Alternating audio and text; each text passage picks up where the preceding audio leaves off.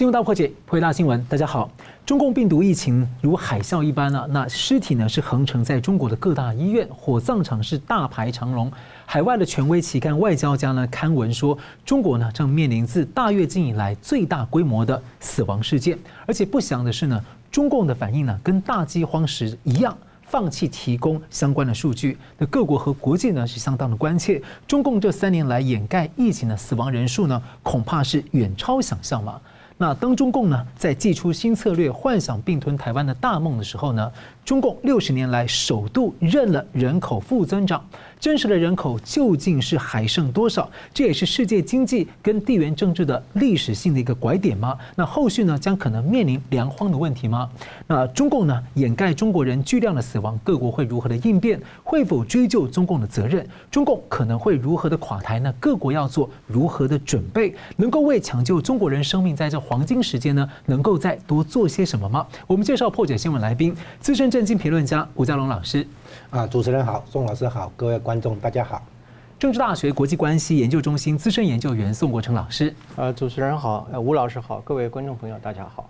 是两位老师好。那路透社报道啊，证据显示啊，中共当局呢透过无痕操作啊，在刻意压低确诊染疫死亡的病例。当死亡如此严重呢，一月十三号，中共的北京疾控中心呢却召开所谓的表彰防疫大会，来引来了民众痛骂。而且中共的央视党媒呢，后续呢这个还要办央视所谓的春晚。那一月十七号呢，中共六十年来是首度称所谓的人口负增长。中共统计局在十七号公布了二零二二年的人口是十四亿一千一百多万人，比前一年减少八十五万，而这是呢近六十一年六十一年来官方的数字首度的负增长。但外界呢大多认为显然有落差，像两年前海外曾经有估计只有十二点八亿人，甚至说可能只有八亿人。像国际知名的人口学家易富贤就认为啊。这个时候呢，是中国的社会经济、世界地缘政治和地缘经济的一个重要的拐点。而前一天十六号呢，中共党媒持续为疫情在宣传造势，但奇怪的是，中共高层露面呢，却反常的对疫情只字未提，被质疑是否回避。那这天有发生了什么事吗？就在同一天，十六号，大纪元一大早就独家报道，法轮功创始人李洪志先生说，三年多来，中共一直在掩盖疫情，中国的疫情已经死了四亿人，这波疫情结束的时候，中国会死五亿人。那李大师说，上次 SARS 出现的时候，中国死了两亿人，多年后，中共发现人口减少了，马上放开二胎制、三胎制。而这李洪志先生呢，多年前就警示，瘟疫将会在中国。造成灾难，他也开示了解救之道。在诗文中提到，远离中共邪党，快快找真相。就我要请教宋老师，怎么看这个中国负增长的问题？他这个时候突然认了，但其实好多年前就有人认为它的走势就在减少。嗯，呃，好的，关于这个呃中共人口负增长的这个问题啊，呃，仅仅是中国现在所面临的一个总体的人口危机的一环啊，一部分而已。呃，因为我们在讲啊，今天讲这个人口负增长的时候，其实并没有包括这三年来疫情所损失的，就是叫超额的死亡啊，呃，也就是说人口的这个减少、减损啊，损失这个部分啊，纯粹就是说从它的生育率啊，还有它这个呃婚姻的观念等等来加以探讨啊。呃，我我我认为就是中共的这个人口的负增长呢，基本上它已经到目前为止呢，被四条锁链给紧紧绑在一起啊。第一条锁链什么呢？叫做超低生育率啊。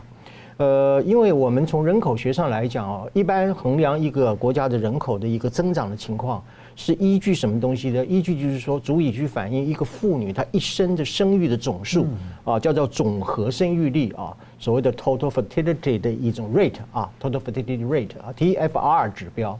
这个 TFR 指标通常呢，它是界定在必须是二点一以上啊，因为一般的这个人口的自然的替代率的通常是啊二点零啊，呃，所以就是一个国家人口是不是增长或者是负增长呢，决定于就是说你的这个总和生育率呢是低于这个二点零还是高于二点零啊。呃，那么根据统计呢，二零二一年的时候，中国的这个 TFR 的这个指数呢，只有一点一六二啊，距离这个二点零的这个啊世代这个替代的这个比率呢，远远还有很大一一大段差距啊。所以很多的人口专家就认为说，其实呃中国早已经在二零的二零年到二零。二一年啊，依据这个第七次人口普查所获得的中国总人口叫十四点一二六亿呢，啊，事实上这个数字本身已经达到了这个中国总人口的峰值啊，呃，所以可以确定就是说，从二零二一年的去年到今年为止啊，应该说是今年二零二三年开始，中国会正式的迈入到那个人口峰值的一个拐点，然后开始急速的往下滑。啊，这个就是所谓的啊人中国人口负增长元年的一个开开始啊，呃，那么这个所谓的这个超低生育率呢，就我们可以看得出来，就是说，呃，还有就是它衍生了一种它的一个原因来自什么地方呢？来自于就是说中国的年轻的世代，它有一个三不政策啊，这个三不政策是什么东西呢？第一个呢叫做我不恋爱，我不我不结婚啊，不恋不婚，第一个，第二个就是说我即使婚了之后，我也不孕，我不怀孕啊，即使怀孕我也不生啊。所以叫做不婚啊，然后不孕跟啊不生啊，呃，那么呃，根据这个统计啊，呃，中国每一年的这个人工的这个流产啊，就是不生啊，不生下来不养育呢啊，有达到了一千三百万人次啊，这里头还不包括啊一些私人的诊所所进行的非法人工流产或者是药物流产等等的啊，呃，所以就说第二条锁链呢，叫做年轻世代的这个三不政策啊，不婚，然后不孕也不生啊，这是一个。造成所谓超低生育率一个很重要的原因啊，第三个呢，就是我们常说的大国空巢的来临啊，呃，根据国际一个统一的标准哦，如果一个国家六十五岁以上人口占了它全部的人口的比例达到百分之七的时候呢，我们就说这个国家本身面临的这个人口的老年化啊，呃，那么截至二零一九年，我们的统计数字就是说，中国的老年人口呢，六十岁以上的老年人口呢，大概有二点六七亿啊。呃，占了总人口的十八点九左右，逼近百分之二十。呃，依据啊，呃人口的这个增减的一个推算啊，呃，大概是在未来的两三年当中里面，中国六十岁以上的老人人口会达到三亿以上啊。呃，这种情况之下的话，甚至是可能会达到三点五亿的这样的一个标准啊。呃，这样的一个情况之下的话，就是中国会面临一个非常严重的问题，就是啊，这个未富先衰了啊啊。呃，中国的人口的老龄化会非常成为一个非常突出的一个危机啊，一个很严重的一个现象啊。那么第四条锁链啊，就是人口红利的下降。呃，我们知道这个中国的这个经济的增长啊，吴老师是个经济学专家，过去能够维持这么高的一个经济增长，最主要的原因是来自于它有非常廉价而充沛的劳动力啊。呃，那么根据统计啊，呃，这个在二零一七年的时候呢，中国的劳动力呢，呃，从七点五八亿开始啊。就慢慢的啊开始往下转，就是它的劳动人口其实是比人口增长提早要进入了一个峰值和拐点啊，呃，有人估计啊，呃，二零五零年啊，那么中国的这个所谓的劳动人口啊，从十五岁算到六十四岁吧啊，会仅仅只剩下怎么样六点四亿的人口啊，那么这样的一个劳动力的一个短缺的一个现象啊，就是所谓人口红利的下降啊，会给中国长期以来造成非常严重的一个经济危机啊。呃，所以而且就是说，在这种劳动力短缺情况之下啊，会面临到两个一个情况，一个就是一个高工资年代的来临啊，第二个的话就是因为缺工啊，所以它的这整个对外的贸易和进出口呢都会相继的下降啊，而这种充沛的劳力跟啊进出口的畅旺啊，这是中国过去维持一个经济奇迹一个啊非常重要的一个因素啊，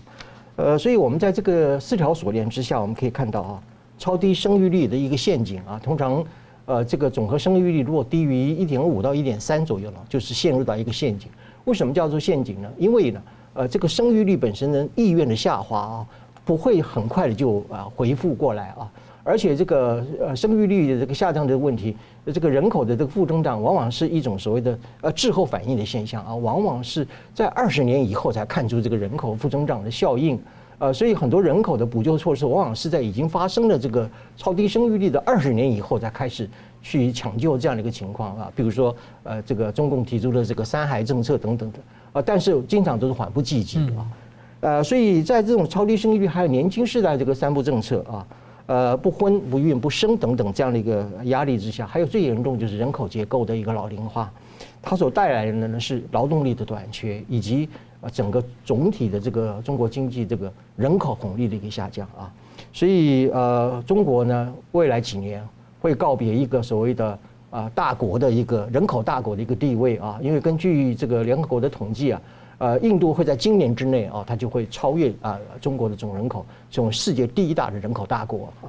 在这种情况之下呢，啊，所谓的这个以人口啊举国之力来创造什么呃伟大的事业啊，甚至包括习近平的中国梦等等的，都因为人口的危机啊，呃，人口的负增长、劳动力的短缺，以及整体的啊创造中国经济一个基本的动力，就是所谓的人口红利的下滑。我觉得这个所谓的中国梦一定会变成所谓的春秋大梦了。是这同样问题，我想请教这个吴老师。中共在这同一天还声称说，二零二二年的经济 GDP 呢成长率是百分之三，而远低于预设的百分之五点五。尽管大家认为还是水分不少了，所以请教吴老师说，中国人口的数据落差大，就意味着呢，中共扭曲假造数据的程度可能远远大过于我们的想象。所以您认为说，呃，中国的人口、经济跟粮食安全的前景是怎怎么看？你这个讲的超过想象哈，它的确是很令人那个觉得不可思议啊。而且很会很担心，诶，中共以他的治理的那个绩效来讲，他觉得对他的治理能力哈不利的那些报道或者新闻，他都会加以压抑的哈。那所以呢，他这个第一个是隐瞒，啊，就是他不把真实的数据拿出来，叫做隐瞒。后来呢，他要拿数据出来，但是呢，他把它掩盖，就是说，比如说。每个有些地方哈分配死亡的指标，以前的话出生要有死出生的指标，没有指标不可以生小孩，所以有些地方小孩生了超过指标的话，可能就要拿去把它处死那些婴儿，啊，那现在死亡也有指标，你们这个地方只能死多少人哈，超过的话就不能给你报，不让你销户哈，这样子，就是说他在压抑这个实际数据的收集哈，然后最后来当然就第三个就是造假了啊，提出来的数据是造假的，那这个数据的落差大哈。哎，我们如果在这个方面去纠结的话，比如说，因为没有办法得到真真实的情况，所以很多人就去类似在做田野调查。哦，我自己身边的亲戚朋友长辈啊，这个比如说十走了十五个人、十七个人这样哈，或者我的朋友告诉我啊，他的亲戚啊、长辈啊，最近走了多少人？有五人、十人、十五人等等，然后再去社交媒体上看，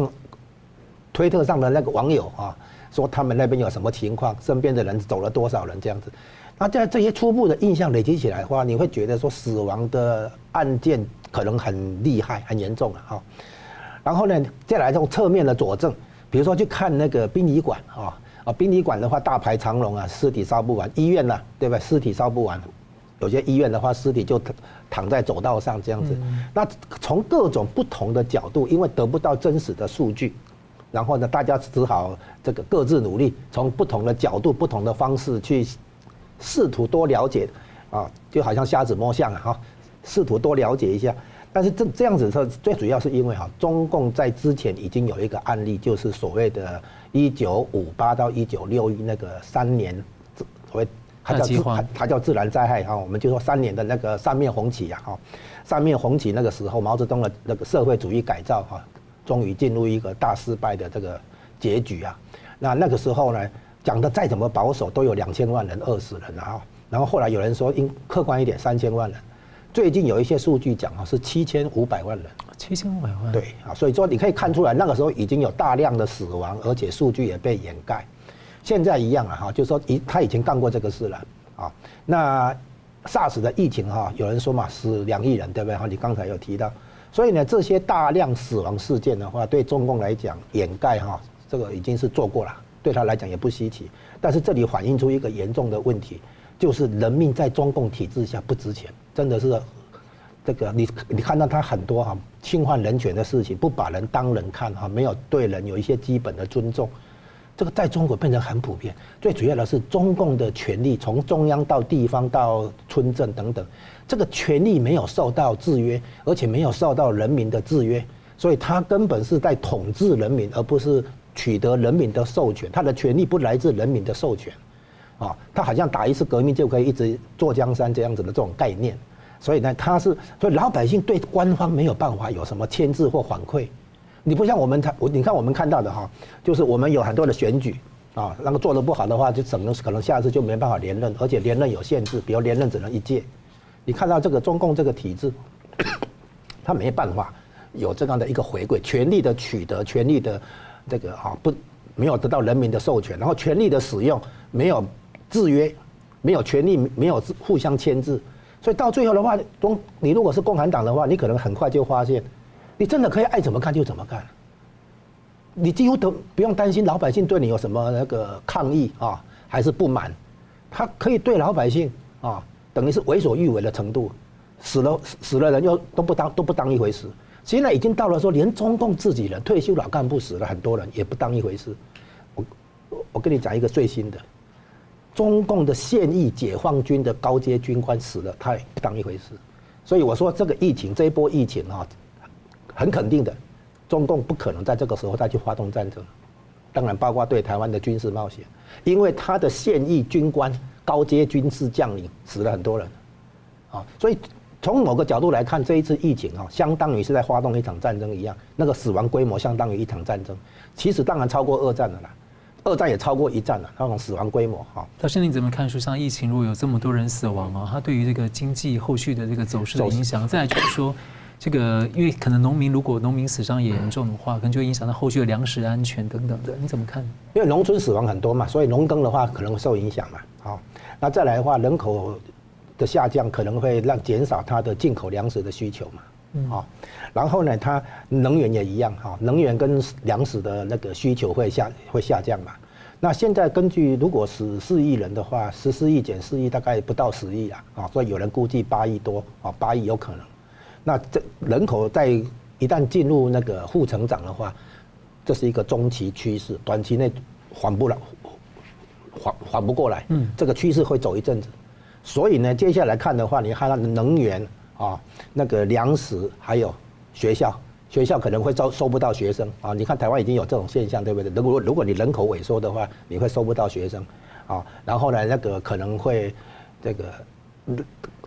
老年人口它的去势，除了让政府可以少花养老金这种开支之外，这些人在银行的户头的存款怎么弄？是不是就被银行还是被国所谓被国家直接没收了？所以这些死亡的人里面，他们在银行里面都有户头的吧？哈，应该有有，不会说都没有。那这些户头的钱要怎么弄？对不对？所以这这里面你可以看出来，他也很省事，因为据说死亡人口里面哈。没有九成，大概也有八成，就是六十五岁以上的人，所以他的老年人口这一次死亡很严重，等于说老年人口被大就是死亡的现象集中在那个老高龄这这个这个地这个人口地带，啊，虽然那个年轻的也有死了哈，但是呢高龄人口很多，所以你会看出来啊，他的那个年轻人的部分影响稍微小一点，然后老年人人口很多，所以你从能源、粮食、学校教育啊这些看出来，他有一些地方是减轻负担。啊，然后呢，他他的人口红利的问题，现在因为年轻人哈，这个躺平了哈，拒绝那个为中共再去卖命，所以看起来他的人口红利真的到了拐点，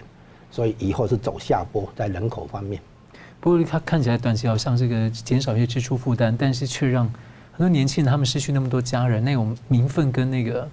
愤恨啊，会一直埋在心里的。在共产党的体制里面啊。他真的是把人民当作收割的对象，我们等一下会再来详细说明这一点。所以对中共来讲，啊，这个人真的不值，真的不值得重视啊，在在那个地方。所以有人说嘛，今生千万不要生在中国。有人甚至于补一句嘛，来世也不要生在中国。人在中国是没有分量、没有地位的，真的只是数字跟螺丝钉。嗯啊，生在自由的中国。好，我们休息一下，等下回来看了这个之前的美国智库 CSIS 做了二十四次的台海兵推，但是呢，有一些因素呢是不容易在兵推中呈现的，而中共还有哪些暗招呢？我们休息一下，马上回来。欢迎回到新闻大破解。美国华府智库呢，CSIS 在一月九号发布了二十四次的台海兵推结果，模拟中共在二零二六年军事进犯台湾。那中共几乎结果都是败战。不过呢，中共尤其擅长的这个渗透啊、超限战等等的层面呢，这方面其实在兵推当中是不太容易考虑充分的呈现啊。那中共呢，近期的新的人士呢，受到外界很高的关注。外交部长秦刚、国台办主任宋涛，还有香港中联办的主任是原来的国安署的这个郑雁雄啊。那前美国的退休外交官谭胜格就警告，这个秦刚啊跟宋涛他的背景啊是特务情报主动出击，因此他提醒美国跟台湾呢，必须要提出看家本领来对抗的可能这种特务外交啊。尽管中共的外交本来就充满了各种特务的行动啊。那此外呢，这个南华早报十五号就援引了中共上海台湾研究所的副所长倪永杰的说法，说共军正研拟所谓的智慧吓阻，要采用更多的 AI 人工智慧技术呢，来阻止美国的干预台海。所以请教宋老师怎么看中共这一些呃，您观察对台湾侵略的一些手段？好的。呃，这个 CSIS 的这个兵棋的推演啊，啊，基本上它是以这种实体的热战来作为它啊推演的一个因素啊，或者是指标啊。呃，其实它没有办法，或者是说呃忽视了啊，在这个非传统战争领域啊，或或者是说比较属于认知战、心理战等等这些非实体热战的一些因素啊，没有办法在这一次的兵推里面推演出来啊。呃，所以我在这样的情况之下，我就去思考，就是说，呃，我们常说中共对台湾的谋略和侵略啊，啊，通常我们简单来讲叫文攻武吓啊，呃，可是你如果仔细的去思考啊，它的文攻和武吓当中里面其实有一种二二律背反的矛盾，一方面你要跟你和谈，可是一方面军机一天到晚在你的头上飞来飞去，这岂不是很矛盾嘛？啊，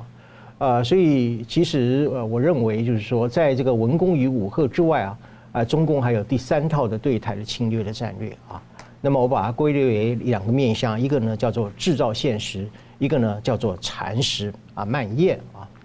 呃，我是根据法国的一位哲学家叫布希亚啊，他一个后现代主义者提出了一个概念啊，叫做仿真啊 （simulation） 这个概念。这个概念是什么意思呢？就是说把一个虚拟的一个现象啊，把它制造成，把它演绎成为一个。真实的规律啊，所以因此我们会觉得，就是说，呃，真实性是什么不重要，但是这个虚拟性本身反而是把它当作是一个真实来对待啊。这话我怎么讲呢？第一个就是说，我们看啊，中共这个全年无休的这个军机扰台啊，呃，还有就是它不断的去穿越这个海峡中线啊，而且还进进出出的啊，任意的这个进出啊，它就是一种所谓的制造现实啊，就是 making reality 啊。制造什么现实呢？就是说，原来呢，这个海峡中线本身是被视为两岸之间一种缓冲区啊，它现在就不断的这种穿越来穿越去啊，等等的，就是要打破啊这个所谓的旧的一个缓冲的情况啊，来制造所谓的我们俗称的新常态啊。但是这个新常态的含义是什么东西呢？他就说，因为这样子不断的去塑造一种新的一个常态呢，他就会把这个原来只是一种军事的模拟啊，或者是一种所谓的肌肉的一个表现。从这个象征的意义呢，慢慢把它变成是一位啊，多数人的一种认知上的习惯了啊，呃，好像认为就是说，对于这样的一个呃新常态呢，习以为常啊，或者是处于一种认知上的麻痹状态。我们常讲就是说，这是一种所谓的疲劳症状啊，呃，这样的一个结果呢，还一个就是实现了中共所谓的对台湾这个台岛哈本岛的这个空域、海域还有周边的区域。实行一种所谓的 making reality，就是一个可控制的啊一种占领的一个现象啊。虽然说这个没有办法对于啊台湾进行实质的全面的一个占领啊，呃，可是就如同他过去一再宣称的所谓世界上只有一个中国啊，台湾是中国的内政一部啊一部分。啊，当然，世界上不只是只有一个中国，台湾也不是中国的内政的一部分。但是他一直说，一直说，他就把怎么样，把一个假设性的一个说法说成了现实。什么现实呢？国际社会当中里面与中共交往的一种外交的准则了啊。这个就是所谓把一个虚拟的表象，把它收藏成为一个现实现实的一个状态啊。啊，所以就在这个文攻武吓之间，事实上它有一个所谓的灰色的交集地带。这个地带就是我所讲的一种制造现实啊。呃，他对于台湾呢，呃，不断的创造这样的一种啊越过中线啊，然后飞机的一个骚扰，使得啊国际社会或者是台湾人都觉得习以为常了。在这种情况之下，他就可以对台湾进行一种虚拟的占领啊。呃，虽然就是说，呃，他不是实际的这个能够控制这样一个岛屿啊，但是他会把台湾变成是一个在中共的一个主权可以一个可控制的一个控制区啊，同时呢，把台湾海峡内海化，然后把台湾的台岛呢。作作为一种领土的接连区，这就慢慢慢慢造成了，就是说台湾就慢慢被吃掉了啊，或者被并入了中共的这样的一个所谓的领土主权的这样的一个范畴之内啊，这是第一个我所谓的啊制造现实。另外一个呢，就是所谓的蚕食蔓延啊，呃，各位注意一下，在兵推结束之后呢，呃，我们台湾内部立刻有人就又要提出所谓用谋和啊，用谈判来磨合、来避战等等的啊。呃，甚至有一个作家讲说，呃，这这个这样的一个兵推呢，呃，完全都没提到台湾人啊。然后呢，美国一直要把啊台湾人送上这个所谓的这个战场这样的一个说法啊。你可以看到啊，呃，这个只要中共一有一次的这种统战的一个动作，台湾的内部立刻有一种回应里应外合的一个现象，而且这个频率呢，还有某种程度的巧合。呃，你太早的话没有新闻发酵的作用，太晚的话又失去了这个新闻延后的一个效应。啊，所以它有一种所谓的内部酵素的一种啊发酵的效果，而且出现了某种频率的一种吻合性啊，呃，所以因此我们就说，假设我们啊举个例子来讲，就我们如果说要吃一个东西，比如说我们吃香蕉吧啊，它如果太生或太硬，那我们就把它放一下啊，或者是把它啊呃稍微加热一下，使得它的内部的酵素能够发酵啊，这个发酵的结果呢，就会使得这样的这样的东西，就台湾这样的一个实体呢，它慢慢就被软化掉了啊，呃，然后呢。啊，在进行所谓的认知战或者其他的一种并吞的一种做法啊，呃，所以我要特别强调，就是说，呃，这种最后这个所谓的蚕食蔓延啊，呃，才是中共未来对台湾除了在文攻武克之外，另外一套呃长期渗透性。等一下我回应您刚刚所讲的那个呃特务外交官这个问题啊，呃，这就是一种认知的一种渗透，慢慢的通过。台湾内部与中共统战那个内应外合的所谓的在地协力者，也就是我们所讲的一种所谓的我一直讲的那个绥靖主义派啊，通过这种里应外合的方式产生一个内部发酵，这个发酵本身使得台湾本身的国防意识、台湾的民心士气啊受到了软化、受到了侵蚀，以至于涣散啊，中共这个时候可以趁虚而入。这个就是我讲，就是说，除了这个兵棋推演以外，呃，关于这个中共的这个文攻武赫之外。呃，这个虽然说文攻武赫是矛盾的，但是这个矛盾有它的一种交集的地带。这个交集地带就是我所提出的呃所谓的中共第三套战略啊。呃，这个这个情况我们要特别注意的就是说，呃，提到就是说中共未来对台政策会有一个很大的一个质变啊。这个质变就是您刚刚所提到的，关于秦刚这个背景被披露出来了，还有关于宋涛的背景也被披露出来了啊。呃，当然我们传统上来讲，这个外交工作或者外交官。啊，难免都会有负责一些安全或者情报的义务啊，但是要特别注意啊。宋涛的上任是一个极具有象征意义的，一上来的时候就讲说他希望能够台湾的有识之士来进行所谓的和平的谈判，这就是分化政策啊啊，什么叫有识，什么叫无识啊？这个就是一种分化，拉左啊，连左，然后拉中打右啊，这是一种三分法的一种一种做法。所以呢，宋涛的上任意味就是说，一个出自于情报系统未来的对台工作会更加重于对内部的渗透。对台湾的一个情报的收集，以及对台湾民心的一种打击，所以这一点呢，从这个人事命令来说，不只是说战狼外交变成所谓的啊特务外交而已啊。对于台湾来讲的话，是一个全方面的一个渗透外交啊，或者说是阴谋外交，或者是里应内合的外交，这点是我们台湾方面要绝绝对要戒慎恐惧的一件事情。是，感谢。所以同样问题，我要请教吴老师啊，特别是说像从经济金融领域啊，可能还有什么样的一些暗招要提醒我们？啊，我先回应一下这个你这个题目啊，一开始提到啊，这个美国智库的这个兵棋推演啊，二十四次兵棋推演，中共都战败。那之前哈，在苏起当国安会秘书长那个时候啊，美国有十八次兵推啊，都是美国战败，中共那个胜利这样子。那现在美国现在的那个兵推反过来，它在产生一个效果，因为当时啊，有些亲中派就会拿说美国在兵推中都战败。表示美国不会介入台海，啊，那这个时候就等于是亲中派要其他人哈，你们要收敛一点，小心一点啊，因为美国不见得会介入，因为美国介入的结果会战败，啊，是这样子，这是美国自己来兵推嘛，是这样。我们都知道哈，在美国来讲，这些兵推哈是军方向国会要预算的，也因为我们哈还有这些不足，所以呢才能够跟国会要钱嘛，哈。那真的要打的时候，你看这一次为什么战？就是在对台湾内部的亲中派拿美国在兵推中战败为借口，要台湾这边要走亲中路线，等于美国在开始反制这一点。啊，你们现在看看中共都战败，你现在能够拿这个理由来说美国不介入了，台湾应该要走亲中路线。啊，他在针对亲中派的这种操作来加以反制，这是第一点。第二点呢，讲到这个从战狼外交转转到这个特务外交是这样，因为情报一定先于军事行动。好，你先体会一下二战的时候，美国跟盟国在运作诺曼底登陆的时候，德国那边也想知道这个盟军的登陆地点到底在哪里，所以那个时候有制造一些那个虚假的情报，就是让德军以为真正的登陆地点在其他地方，那这样才不会在诺曼底那个地方部署重兵来防守嘛，它有利于登陆。所以军事行动之前一定要有很多的情报来误导对方的判断，啊，一度还让还让人家以为是在意大利那边登陆啊，等等。那现在中共用搞情报、搞特务的人来做的话，表示他已经在开始考虑接近像当年的那个军事行动之前啊，用特务、用情报。啊，所以比如说他到底要不要对台湾那个采取军事行动，一定是情报要领先于军事行动了哈，这是，所以他已经在对美国发信号，所以美国也会特别重视中共的这个布局，表示中共的那个对台湾的军事冒险可能越来越逼近现实。好，这是第二点，第三点，中共所追求的是压力下的和平，什么意思呢？这就是以战逼和，那这又是什么意思呢？他在逼降，对中共来讲，所谓的不战。而屈人之兵的真正意思在于逼你投降，啊，那我就不用真的对你开打，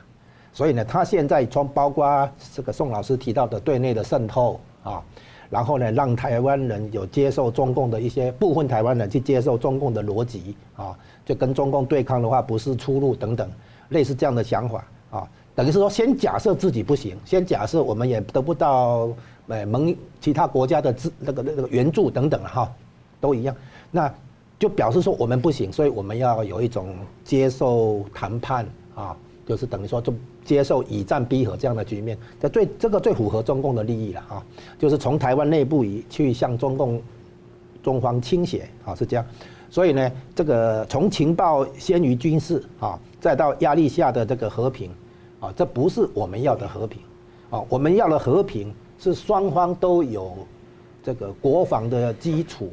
双方都可以真的平起平坐的好好来谈的这种和平，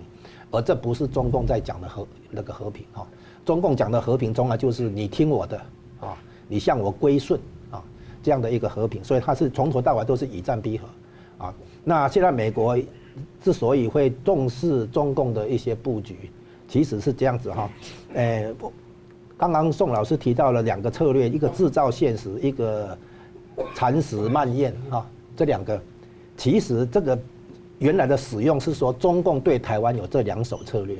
现在我要讲，美国对中共一样有这两手策略。美国对中共一样，对中国啊的大国博弈一样，在鲸吞蚕食，逐渐削弱中共的经济实力、综合国力啊。然后呢，一样在运运用各种蚕食，比如说中共对台湾有什么军事上的示示演习啦、示威威胁，嗯，美国立刻针锋相对，也搞演习啊，甚至于把侦察机飞到中国境内领土领领空境内。美国一直在对中共啊制造现实，一直在对对中共哈鲸吞蚕食，从关税、从技术禁运、从金融的制裁等等。所以美国对中国的这个就是要拖垮中共啊，拖垮中国经济这一件事情，美国一直在蚕鲸吞蚕食啊。蚕食蔓延了，所以我们不要只看到好像中共对台湾好像凶巴巴的，美国对中共更凶。你自己想想看，跨两党政府从共和党到现在的民主党，美国对中共有没有更凶？逼得连习近平自己去搞病毒战，然后惹惹出今天一大堆的疫情。过去这三年来的话，就是原来的那个，诶，美洲贸易战的谈判之后，然后衍生出这个病毒战来，衍生出这个世界级的生物战来。所以你要知道，中共其实自己乱七八糟的地方太多了。我们哈。处在对抗中共的这个前沿，我们不必太悲观啊，也不必太这个这个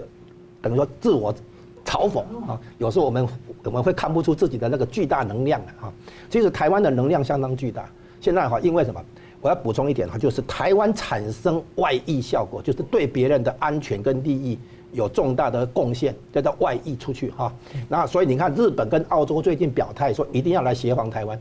因为台湾的那个动态。动静关系到日本、澳洲，所以日本、澳洲会介入不可，因为他们在追求他们自己的利益跟安全。那一样，印度一样，英国啊，甚至于欧洲那边都一样，因为欧洲那边也把印太地区界定为欧洲的利益或者威胁的来源之一。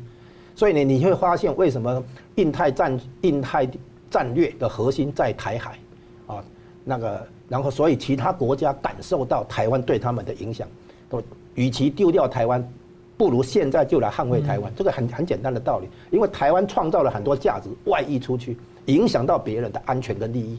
所以我们不要太低估自己，不要这个太被那些亲中派的论调，以为要向中国倾斜才是台湾的选择，错误。因为今天中共的路线如果能够带好中国的话，你不需要搞这些威胁手段，人家就靠过来了。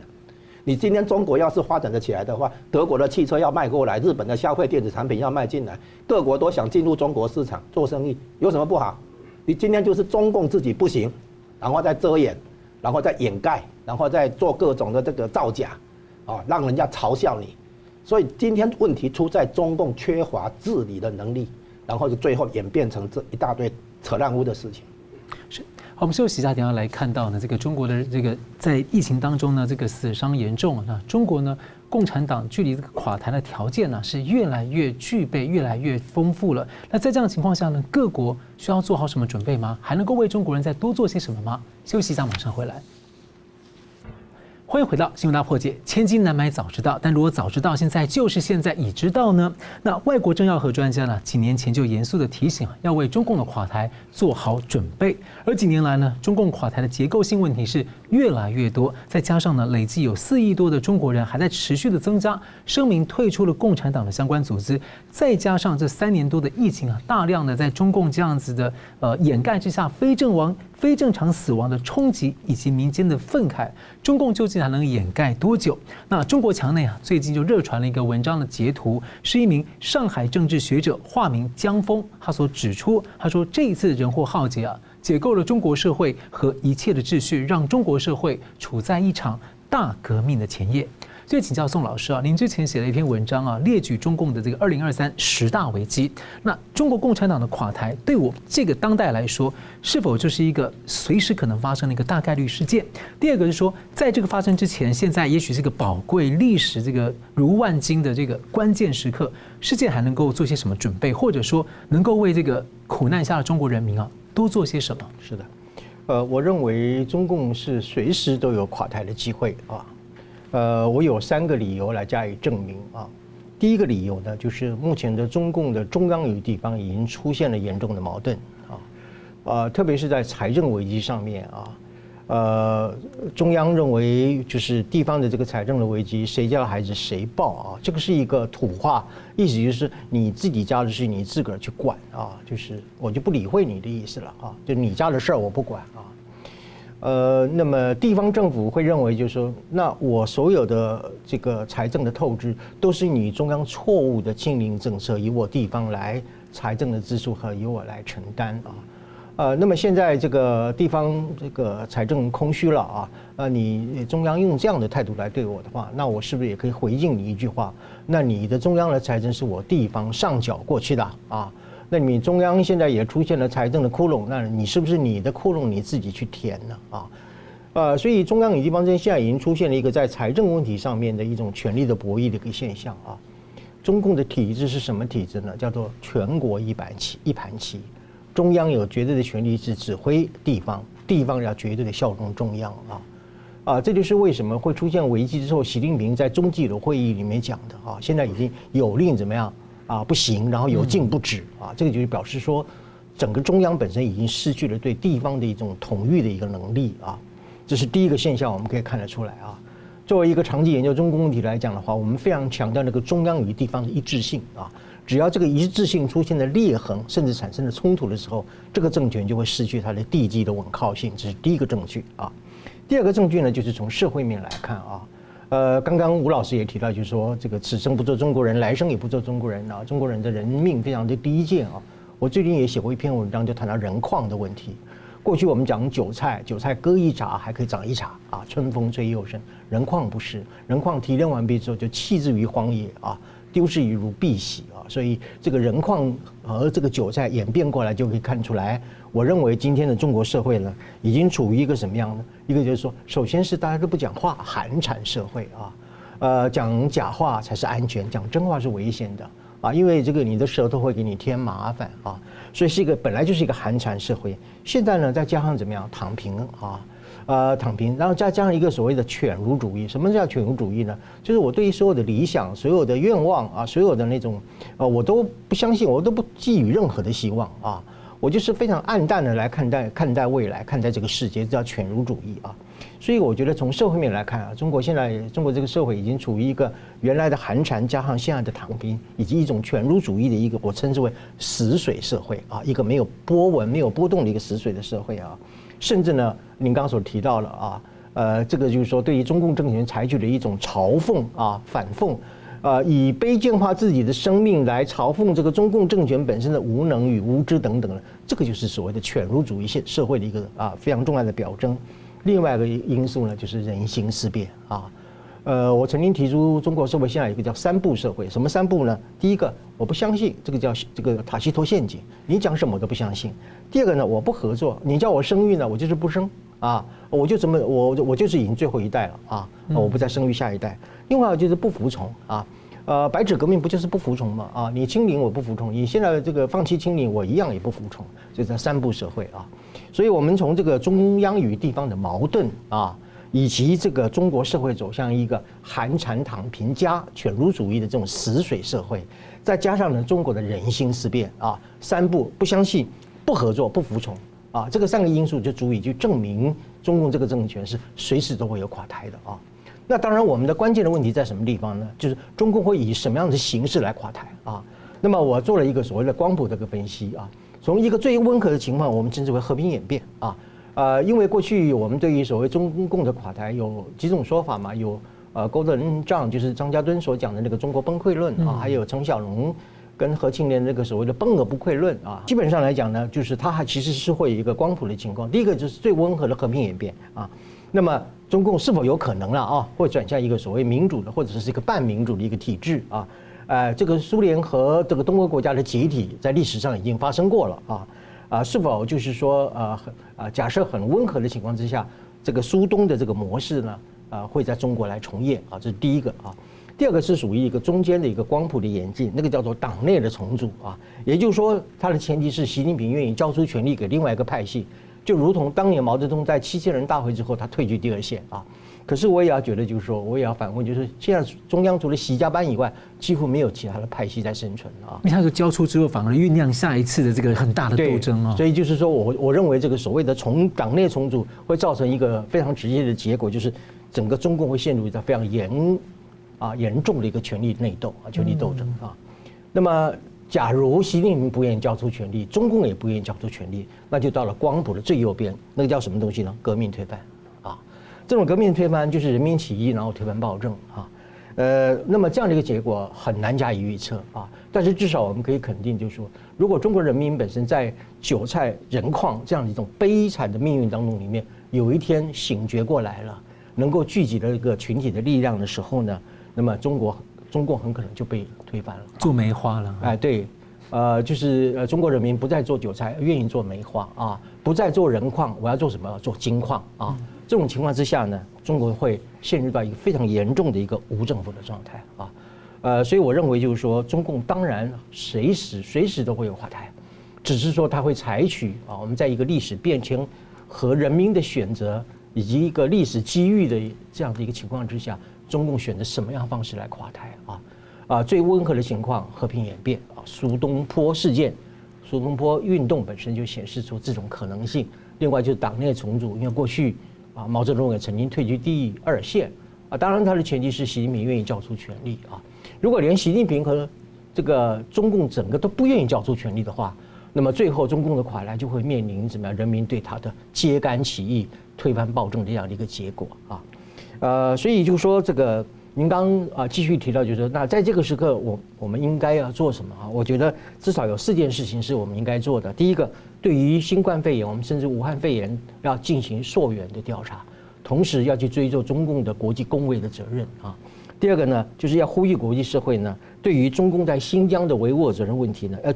要进行什么？进行国际的一个调查和一种人权的追责啊。第三，对于中共在香港人权问题上面。违反中英联合声明这件事情要进行国际究责。第四个，台湾要公布中共这么多年来对台湾的武力威胁和他的一种啊，对台湾的一个内部的一个渗透啊，呃，所以就说呃，我觉得就是对于中国人民，我提出一个概念啊，就是叫做大拒绝啊啊，the great refusal 啊，大拒绝意思就是说，你叫我生育，那我就不生啊。我看到公安警察，我就怎么样，我就绕路而行。那么我对于法院就是走过法院的时候，我就吹口哨啊。那么我对于所有的仪式宣传和庆典，我一概称病不参加。那么我看到五星级的时候，我干脆闭目养神，啊。那么这个对于进口的商品，我一毛我都不买啊。最后呢，来自于中国任何中共任何的声明呢，我一概不予理会。这个就是说，把中共当作是一个与我没有任何关系的一个他者。你对于所有所有对于我的做法本身，我一概的予以拒绝。这个叫做不承认的政治啊。就算你吹来一阵风，我也不愿意纳凉啊。只要采取这种大拒绝这个态度，我觉得，即便是中共今天不愿意交出权力，他的权力也会自行的瓦解。那么中国人真正才能得到所谓的最后的解放。是，感谢。同样问题请教吴老师怎么看呢？我们在谈到为中共垮台做好准备啊，就等于在为中共这个算命啊，等于在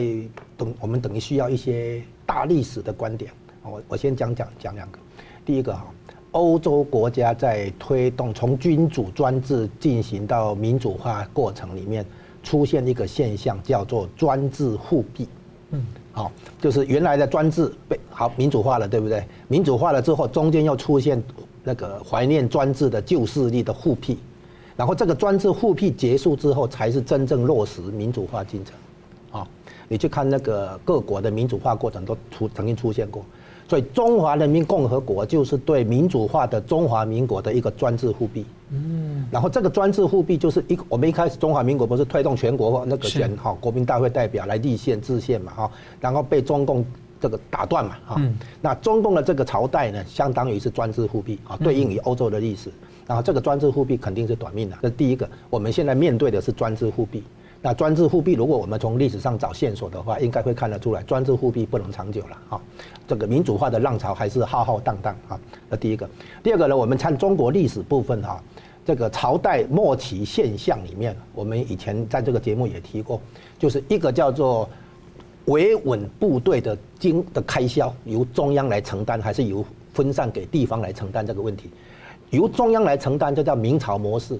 好，明朝的朝廷自己来抓这个维稳的开销，那维稳开销一直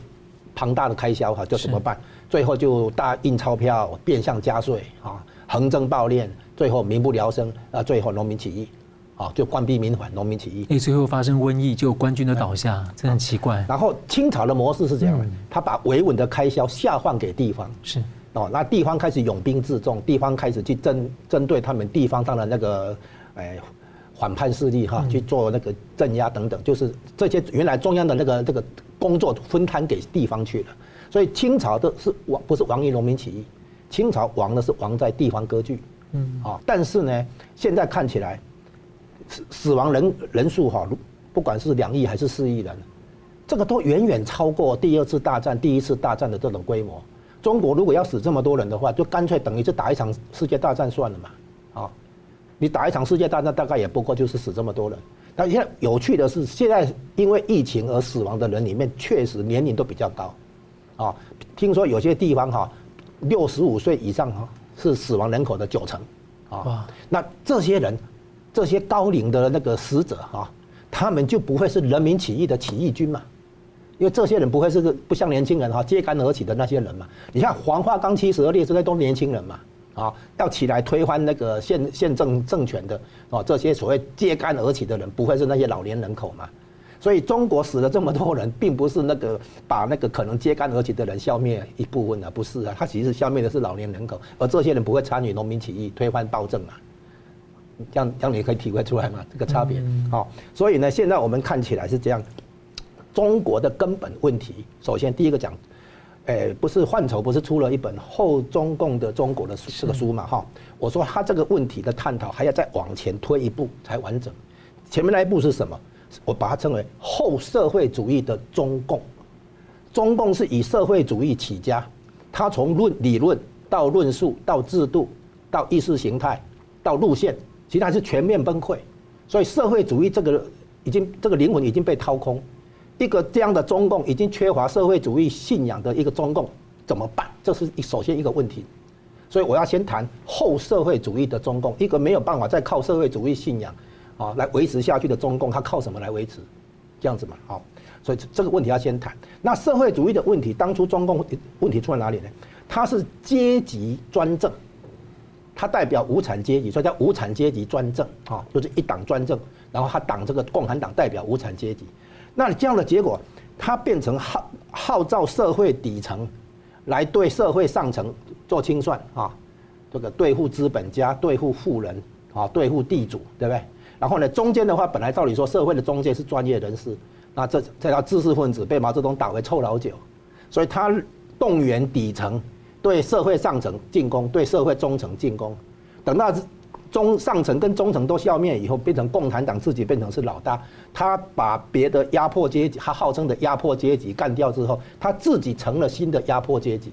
然后他开始来对无产阶级人民收割，他开始来压榨这些无产阶级人民，他自己变成老大啊！你现在看出来中中国的问题，也就是中共的问题出在这里，他你要知道民主社会的话。通常就是中产阶级做大，决定选举结果，哈，决定政治动向嘛。所以呢，中产阶级平衡了社会下层跟社会上层。你看我们民主社会的运作是这样子，啊，没有没有出现阶级的崩坏以及阶级的这个倾斜，啊，比较能够平衡。那无产阶级专政的话，就是用一个阶级去压迫另外的阶级，结果这个社这个社会是撕裂的，这个社会一定是失去平衡的社会。那中共玩这样的一个社会，就好像一辆拼装车给你开上路，刹车失灵，你没有撞上别的车已经很不错了。所以我说中华民族生命力很强哈，可以还在中共身上表现无遗。他搞这一套不可能走得下去，然后他已经走到这个地步。所以我们现在看后中共，看将来历史上中共如果退出，首先要恢要恢复的就是中国人一定要有一个新的一个思想的那个进展，嗯，不要再去相信阶级专政。你是社会的下层没关系，但是你要知道哈，真正的共同富裕是共同发展，因为上层有发展机会，中层有发展机会，社会下层呢也有就业跟所得的增加，是是各个社会阶级都有发展的机会，这这才叫做共同富裕。现在习近平搞的共同富裕是简单讲是重分配，是把有钱人的财产要收割过来，拿来拿过来，这个不是真正的共同富裕，这是共产主义。哦，他把共产主义美化成共同富裕，不是共同富裕，是共同发展，以发展为基础，各行各个阶级、社会阶级都能够均衡发展，这才叫共同富裕。民主社会的做法吗？我这这我不管你是哪一种社会嘛，你你真正的共同富裕是各个阶级都有发展空间嘛，哦，叫做均衡的那个成长嘛，均衡的发展嘛。我们经济学的说法叫做 balanced growth，平衡均衡的一个成长嘛。所以重点在发展嘛，重点不在重分配嘛。所以你看看习近平的整个做法，他已经回到他的原本的东西，就是共产主义。然后呢，这个共产党的原本的本色就是什么呢？就是掠夺，就是收割。你看到没有？共产嘛，你的财产我要跟你共嘛。所以他本身一定会用使用暴力啊，然后一定会是这个有针对性的，针对别人的那个财富，他要去做收割的啊，就这样子。然后现在把这一套用来对付老百姓也一样，不只是对付以前的政敌叫国民党。或者以前的阶级敌人叫做资本家，不是嘛？他现在连对无产阶级老百姓也一样嘛，所以他的本质这种掠夺性的话没办法改，所以这才是中共的问题。不管中共垮台以后的话，一样中国人民一定要面对这个问题，理解你不能说因为你是无产阶级，你就去支持一个无产阶级政党，然后搞到最后的话，阶级的平衡被破坏，整个中国完蛋。好，节目最后我们请两位跟一分钟总结今天的讨论，先请吴老师。中国人其实面对的一个一样的历史问题，从清朝末期。然后到民国，再到这个共产党那个政权的建立，其实都在摸索同一个问题，就是怎么样去看待经济与社会的发展，怎么样去拟定出好的发展路线。那这个答案毫无疑问已经透过孙中山的民生主义在台湾得到印证跟实现。那现在回头去看，现在很多大陆的人，呀，会说幸好现在台湾不在中华人民共和国的治理之下，没有被统一进来。等于说，台湾为中华民族留下一个最后的希望，啊，从现在他们已经明白共产党那一套真的不行，从理论到制度到路线都是荒腔走板，啊，可以说够了，给共产党玩到这样子已经够了。本来大家都是因为你是代表农民的党，农民不起来推翻你；你代表工人的党，工人不起来推翻你。哦，大家都以为资本家迫害劳工、农民等等，哦，地主迫害农民，资本家迫害劳工。现在他发现不是嘛？你代表无产阶级的这个政党对农民、对工人的迫害更严重，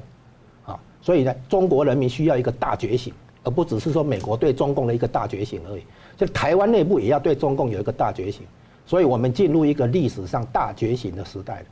是宋老师，好的。呃，在今天的总结部分呢，我想非常郑重的来为中国人民人民提出一个所谓的解放的策略啊。呃，这个解放的策略就如同我今天在前面所讲的大拒绝啊，一种称之为不承认的政治啊。啊，也是对于中共进行一种全面性的柔性的反抗啊，也就是说，中共所有对施加于在我身上的所有的暴政，今生到我为止啊，这就是我所讲的一种大拒绝的一个策略啊。呃，我在这里愿意呃一啊借用一位法国的哲学家叫 Alain Badiou，他在一本非常有名的著作叫做《存在与世界》啊。呃，那么在这个《存在与世界》当中里面的意思就是说。我宣布一个事件啊，然后能够获得一种永恒的存在啊。什么事件呢？啊，巴迪欧他在研究这个基督徒啊，一个大门徒叫做保罗啊。保罗呢，他这个率领的十二个门徒，一个非常微弱的一个基督教会，面对强大的这个这个罗马政权的时候，他宣告了一个叫做基督复活啊。这种宣告本身不需要这个事实经验的检证。不需要法律的裁判，也不需要统治者的同意，我就直接宣告啊，用这样的一种事件的宣告来获得我一个基督教会的一个永久的一个存在啊！我在这里也呼吁中国人民啊，你也同时是可以进行一种事件的宣告。这个宣告什么东西啊？人民复活！所以古有基督复活，今有人民复活啊！只要能够宣告一个人民复活这个事件，就可以瓦解中共的一个政权啊！那么终结这个暴政，那么最终获得一个中国人民真正的最后的解放。好了，感谢两位来宾精辟的分析，感谢观众朋友的参与。那么呢，我们邀请大家呢，赶快的加入新平台“干净世界”，在那里安心的畅所欲言，不会被黄标。那新闻大破解，我每周三五再见。